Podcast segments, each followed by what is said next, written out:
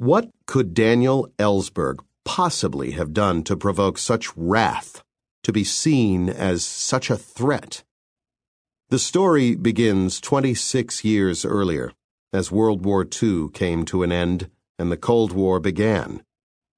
Ellsberg was just starting ninth grade at a prep school near Detroit, Michigan.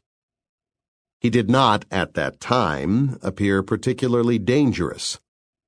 Kind of a nerd, is how one classmate described him. Very intense, another recalled. Very studious and very interested in a lot of things. A scrawny teen with dark curly hair, Dan was shy and quiet, and had the unusual habit of walking around campus in a double breasted suit carrying his books and papers in a black briefcase. To classmates, he seemed obsessed with absorbing information and new ideas. But Dan did make an effort to branch out, landing the role of a wisecracking detective in the school play. He joined the bowling and rifle clubs. He gave soccer a try. I was terrible at soccer, he recalled.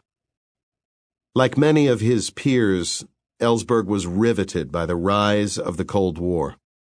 The global rivalry between the United States and the Soviet Union intensified quickly during Ellsberg's high school years, as Soviet ruler Joseph Stalin installed communist dictatorships in the countries of Eastern Europe, violently crushing calls for freedom in any land under his control. Ellsberg admired President Harry Truman's response a commitment to supporting democracies and containing Soviet influence from spreading further. I had become, Ellsberg later said, along with many other Americans, a Cold Warrior. In 1949, the Soviets tested their first atomic bomb, using plans stolen by spies from American labs. That same year, communists took power in China, the world's most populous nation then, with Soviet and Chinese backing, Communist North Korea invaded Democratic South Korea in 1950. In the Korean War, U.S. forces helped push back the invasion, but at a cost of more than 36,000 American lives. The Cold War was clearly going to be a long and bitter fight. Daniel Ellsberg wanted in.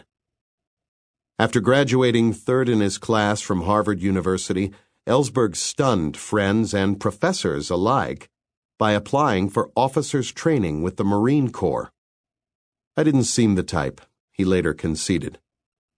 My interests were almost entirely intellectual, and I wasn't any kind of athlete. But those recruiting posters, the ones asking men if they were tough enough to be a Marine, called to him. Ellsberg willed his way through a training course filled with jocks and tough guys, and he served with pride as a Marine lieutenant. He then returned to Harvard and earned his PhD in economics. Questions of risk and decision making particularly intrigued him.